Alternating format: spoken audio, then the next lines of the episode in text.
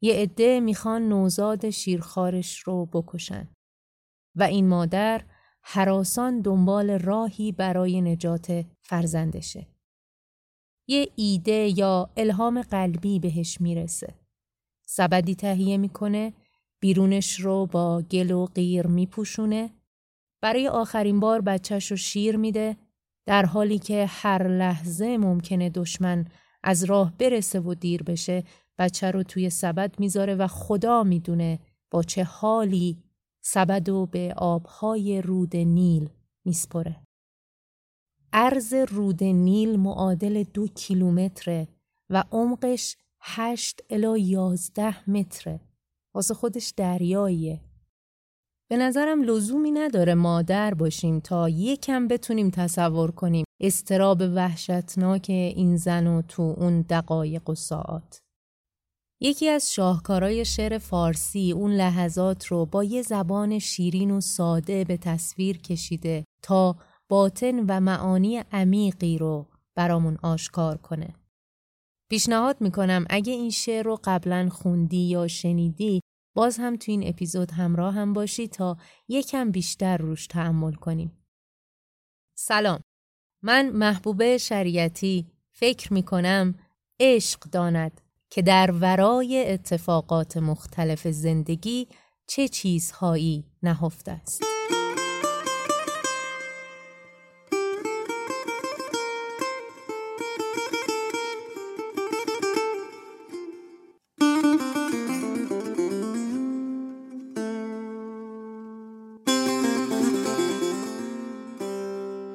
مادر موسا چو موسا را بنید در فکند از گفته رب جلیل خود ز ساحل کرد با حسرت نگاه. گفت کی فرزند خرد بی گناه؟ گر فراموشت کند لطف خدای چون رهی زین کشتی بینا خدای. گر نیارد ایزد پاکت به یاد آب خاکت را دهد ناگه به باد. تو قرآن اومده که ما به مادر موسا وحی کردیم که گفته میشه این وحی از نوع الهام قلبیه که جلوتر اشاره کردم. شاعرم از همین استفاده کرده و میگه مادر موسا به فرمان خدا بچهشو به آبهای نیل انداخت. اما مادر دیگه دلش هزار راه میره. نکنه یه موج بیاد و سبد و واژگون کنه و بچه غرق بشه. نکنه موجودات درنده نیل به این قایق کوچیک و مسافر بی پناهش حمله کنه. همه ما وقتی تو شرایط سخت قرار می‌گیریم فکرمون هزار جا میره. شکستا و موانع میان جلوی چشممون و دست و پامون میلرزه. در واقع از یه آینده محتمل که هنوز وجود هم نداره میترسیم. بگذریم. اما خدا چه جوابی به این نگرانی میده؟ وحی آمد که این چه فکر باطل است؟ رهرو ما اینک در منزل است. پرده شک را برانداز از میان تا ببینی سود کردی یا زیان. ما گرفتیم چرا انداختی دست حق را دیدی و نشناختی اینقدر این کلمات روان و ساده که نیازی به توضیح بیشتر نیست. فقط می‌خوام توجه تو به تک تک مصرع ها جلب کنم. در تو تنها عشق و مهر مادری است. شیوه ما عدل و بند پروری است. نیست بازی کار حق خود را مباز. آنچه بردیم از تو بازاریم باز. سطح آب از گاهوارش خوشتر است. دایش سیلاب و موجش مادر است. رودها از خود نتقیان می کنند. آنچه می‌گوییم ما آن می کنند. ما به دریا حکم طوفان می دهیم. ما به سیل و موج فرمان می دهیم. نسبت نسیان به ذات حق مده. بار کفر استین به دوش خود منه. به که برگردی به ما بسپاریش کی تو از ما دوستتر میداریش. به نظر من شاه بیت این شعر همینه. به که برگردی به ما بسپاریش کی تو از ما دوستتر میداریش. فرقی نمی‌کنه اون شرایط سخت در مورد خودمون باشه یا دیگران. وقتی تلاشمون رو می‌کنیم و به خدا میسپاریم باید بهش اعتماد کنیم. نسبت نسیان به ذات حق مده. هر بار که یادمون بره این موضوع رو و نگران بشیم انگار خدا رو فراموش کردیم یا داریم به خدا نسبت فراموشی میدیم که به قول شاعر این کفره. و اگه یادت باشه تو اپیزود پنجم در صحبت شادی گفتیم که یکی از راه های شاد زندگی کردن اعتماد و توکل به خداست. خب بعد شروع می‌کنه به یادآوری. یادآوری چی؟ نقش هستی نقشی از ایوان ماست. خاک و باد و آب سرگردان ماست. قطره ای که از جوی باری می رود از پی انجام کاری می رود. هیچ چیزی هیچ موجودی در این جهان بی منظور خلق نشده و هیچ کاری بی هدف انجام نمیشه. تو این پهنه وسیع حتی اون قطره قطره های آب یه جویبار هم هدفمند حرکت می‌کنه. فکر کن. ما بسی گمگشته باز آورده ایم. ما بسی بی توشه را پرورده ایم. میهمان ماست هر کس بی نواست آشنا با ماست چون بی آشناست. چقدر آرامش بخشه.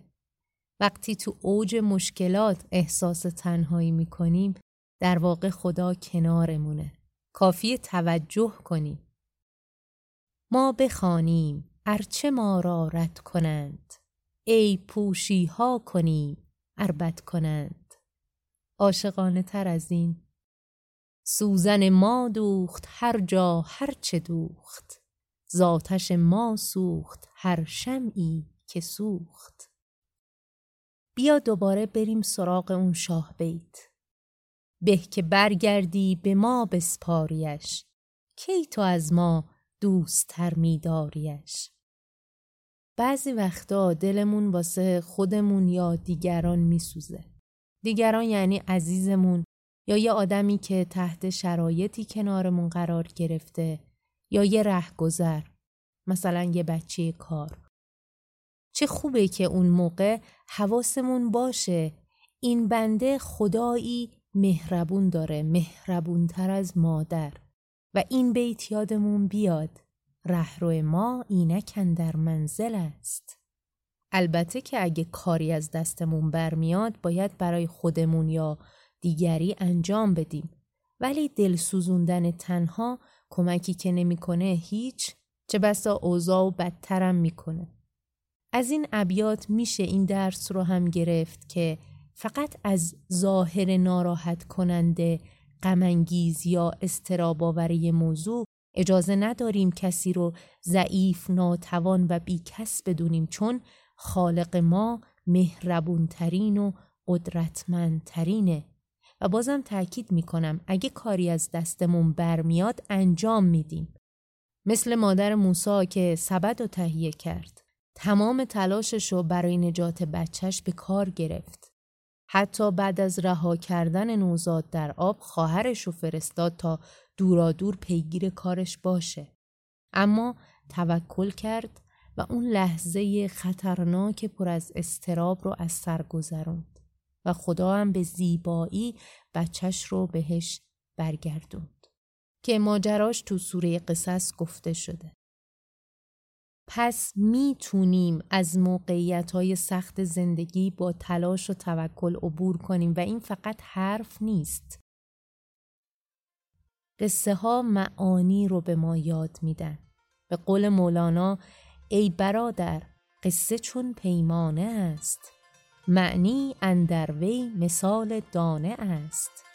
دانه معنی بگیرد مرد عقل ننگرد پیمانه را گرگشت نقل. قرار ما یاد بگیریم و به کار ببندیم.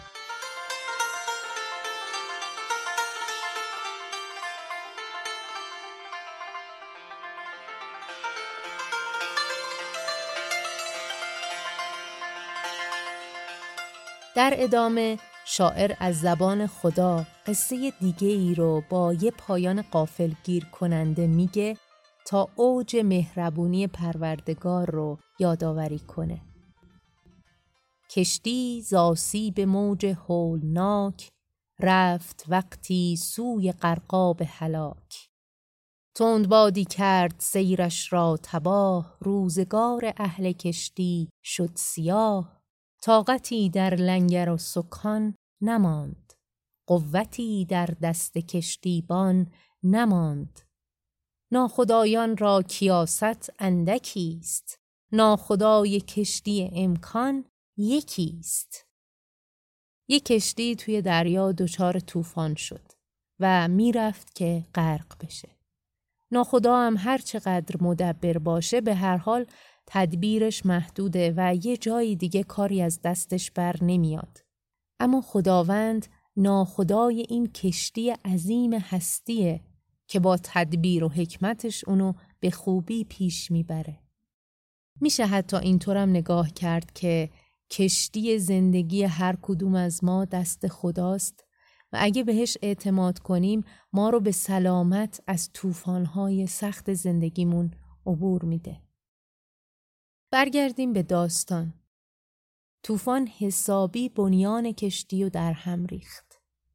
بندها را تار و پود از هم گسیخت موج از هر جا که راهی یافت ریخت هرچه بود از مال و مردم آب برد زان گروه رفته تفلی ماند خورد بالاخره کشتی غرق شد و هر چیزی که در اون بود رو آب برد همه جز یه بچه کوچیک. طفل مسکین چون کبوتر پر گرفت. بحر را چون دامن مادر گرفت. موجش اول وهله چون تومار کرد. تند باد اندیشه پیکار کرد. چه قشنگه اینجا یه جورایی به نگرانی های مادر موسا اشاره می‌کنه و میگه اون بچه دیگه تو دل آب و موج و تندباد اسیر بود بی هیچ سرپناهی. اما بحر را گفتم دگر طوفان مکن. این بنای شوق را ویران مکن. در میان مستمندان فرق نیست. این غریق خرد بهر غرق نیست. با اینکه تو آب فرو رفته اما این بچه قرار نیست غرق بشه. خب بعدش چی؟ خوب گوش کن. صخره را گفتم مکن با او ستیز. قطره را گفتم بدان جانب مریز. امر دادم باد را کان شیر خار گیرد از دریا گذارد در کنار. سنگ را گفتم به زیرش نرم شو. برف را گفتم که آب گرم شو. صبح را گفتم به رویش خنده کن. نور را گفتم دلش را زنده کن. لاله را گفتم که نزدیکش بروی. ژاله را گفتم که رخسارش بشوی. خار را گفتم که خلخالش مکن. مار را گفتم که تفلک را مزن. رنج را گفتم که صبرش اندک است. اشک را گفتم مکاهش کودک است. گرگ را گفتم تن خردش مدر. دزد را گفتم گلوبندش مبر. چقدر قشنگ نعمتهایی و میشماره که ما تو روزمرگیامون به نظرمون خیلی بدیهی میان. وقتی بچه از دریا نجات پیدا می‌کنه خود این جون به در بردنش یه معجزه است. اما رشد و پرورش بعدش هم به خاطر توجه ویژه و لطف بینهایت خداست. بیا بهش عمیق فکر کنیم. وقتی یه مشکلی تو زندگیمون پیش میاد برای خودمون یا دیگران چقدر حواسمون به این جزئیات و ظرافت حیات و هستیمون هست؟ به اینکه هممون لحظه به لحظه زیر سایه لطف خداوندیم که پرورش دهنده همه ماست. از قصه دور نشیم. توجه مهربانانه خداوند به این کودک همچنان ادامه داره. بخت را گفتم جهانداریش ده. هوش را گفتم که هوشیاریش ده. تیرگی ها را نمودم روشنی ترس ها را جمله کردم ایمنی شاید اینجا با استفاده از کلمه گفتم می‌خواد توجه ما رو به کارسازی های خداوند جلب بکنه. کارسازی خداوند در هر لحظه زندگی. یه چیز دیگه به نظرم این گفتم ها اشاره به اون اتفاقاتی هم داره که خودمونم نفهمیدیم چی شد کارمون یهو درست شد. چی شد که اون حرفی که باید درست سر موقع از دهنمون بیرون اومد؟ در واقع اینا هم کارسازی های خداست. و هوش هوش را گفتم که هوشیاریش ده. چقدر نعمت بزرگی هوشیاری! آگاه بودن نسبت به لحظه توانایی استفاده از نیروی فکر. اما بچه ای که این همه لحظه به لحظه تحت حمایت و عنایت پروردگار بی همتا بود چیکار کرد؟ ایمنی دیدند و ناایمن شدند. دوستی کردم مرا دشمن شدند.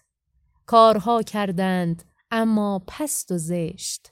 ساختند آینه ها اما زخشت چه تعبیر قشنگی!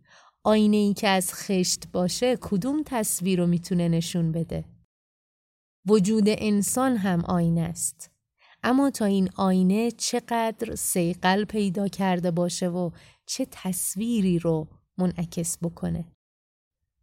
تا که خود بشناختند از راه چاه چاه ها کندند مردم را به راه. روشنی ها خواستند اما ز دود قصرها افراشتند اما برود به این ترتیب داره اسیان و سرکشی خلق رو بعد از اون همه نعمت خدا بیان می‌کنه. دیوها کردند دربان و وکیل در چه محضر؟ محضر حی جلیل. سجده ها کردند بر هر سنگ و خاک. در چه معبد؟ معبد یزدان پاک. این مخلوق سرکش وجودی رو که تجلی خداونده به چه کسانی یا چه چیزهایی سپرده. از تنور خودپسندی شد بلند شعله کردارهای ناپسند. تو اپیزود چهارم گفتیم که اسیان و سرکشی خلق ریشه در خودبینی و غرور داره. وارهاندیمان غریق بینوا تا رهید از مرگ شد سید هوا. از مرگ جست و به دام نفس افتاد. آخران نور تجلی دود شد. آن یتیم بیگنه نمرود شد. رزم جویی کرد با چون من کسی خواست یاری از عقاب و کرکسی. پس اون بچه کسی نبود جز نمرود. پادشاهی که ادعای خدایی می‌کرد و می‌خواست به جنگ خدا بره. خواست تالاف خداوندی زند. برج و باروی خدا را بشکند. رای بد زد گشت پست و تیر رای. سرکشی کرد و فکندیمش. ز پای پشه ای را حکم فرمودم که خیز خاکش در دیده خودبین بریز. این همه نیروهای عظیم طبیعت که انسان در برابرشون عاجزه جون اون بچه رو نگرفتن و حتی اسباب نجاتش شدن چون خدا می‌خواست حفظش کنه. اما پشه به اون کوچیکی و ضعیفی وسیله مرگش شد. زمانی که با خدا دشمنی کرد و اناد ورزید. حالا قصد شاعر از بیان این قصه چی بود؟ تو دو بیت بعدی به زیبایی جواب این سوال رو میده. ما که دشمن را چنین می پروریم دوستان را از نظر چون می‌بریم آنکه با نمرود این احسان کند ظلم کی با موسی امران کند؟ چقدر دل آدم قرص میشه با این ابیات؟ چطور ممکنه خدایی که این همه مهربونی رو در حق دشمنانش روا داره دوستانش رو از یاد ببره و بهشون ستم کنه؟ یادت گفتیم اگه رنج و سختی هم هست ما حکمتش رو نمی‌دونیم. که البته درک این مفهوم و معنا تو لحظه های سخت واقعا ایمان قلبی قوی می‌خواد که اونم به لطف خدا ممکن میشه. به قول مولانا بی انایات خدا هیچی هیچ.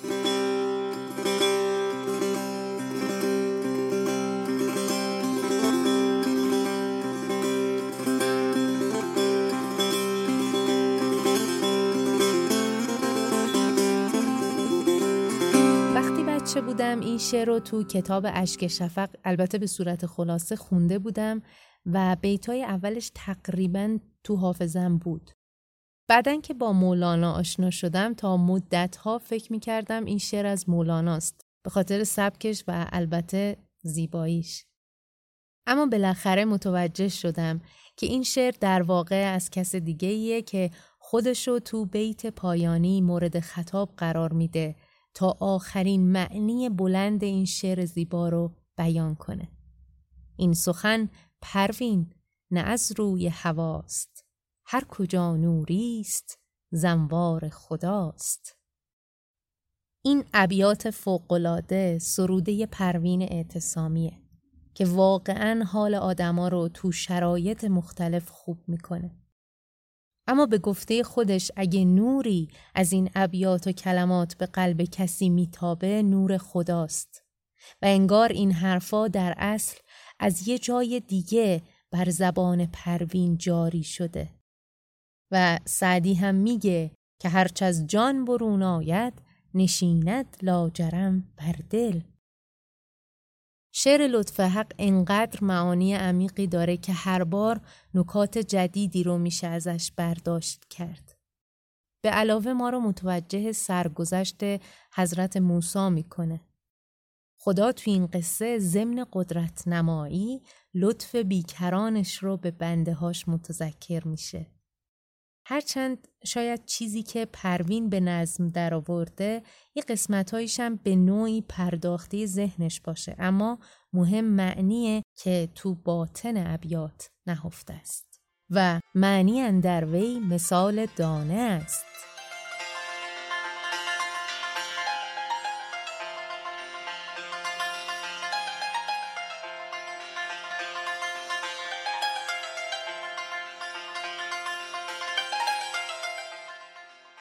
ممنونم که به اپیزود ششم عشق داند گوش کردی. اگه برداشت دیگه ای از هر کدوم از بیت ها و مصرع های این شعر داری لطفاً با منم در میون بذار. راه های ارتباطی هم کانال تلگرام عشق داند و پیج اینستاگرام خودمه که آدرسش رو تو توضیحات می‌ذارم.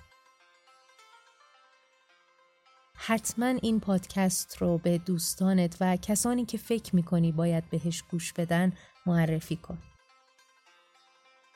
لینک شعر لطف حق در سایت گنجور رو هم تو توضیحات می‌ذارم.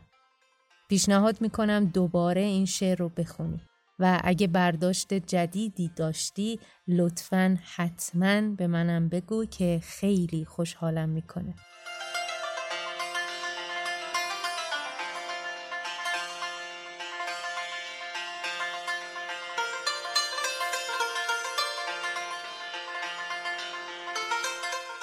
این اپیزود نیمه اول تیر ماه 1401 منتشر میشه و می‌خوام اونو تقدیم کنم به همه کسانی که مهربونی رو می‌شناسند و براشون ارزشه.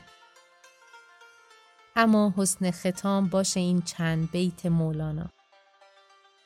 ای خدا ای فضل تو حاجت روا با تو یاد هیچ کس نبود روا اینقدر ارشاد تو بخشیده ای تا بدین بس عیب ما پوشیده ای قطره دانش که بخشیدی ز پیش متصل گردان به دریاهای خویش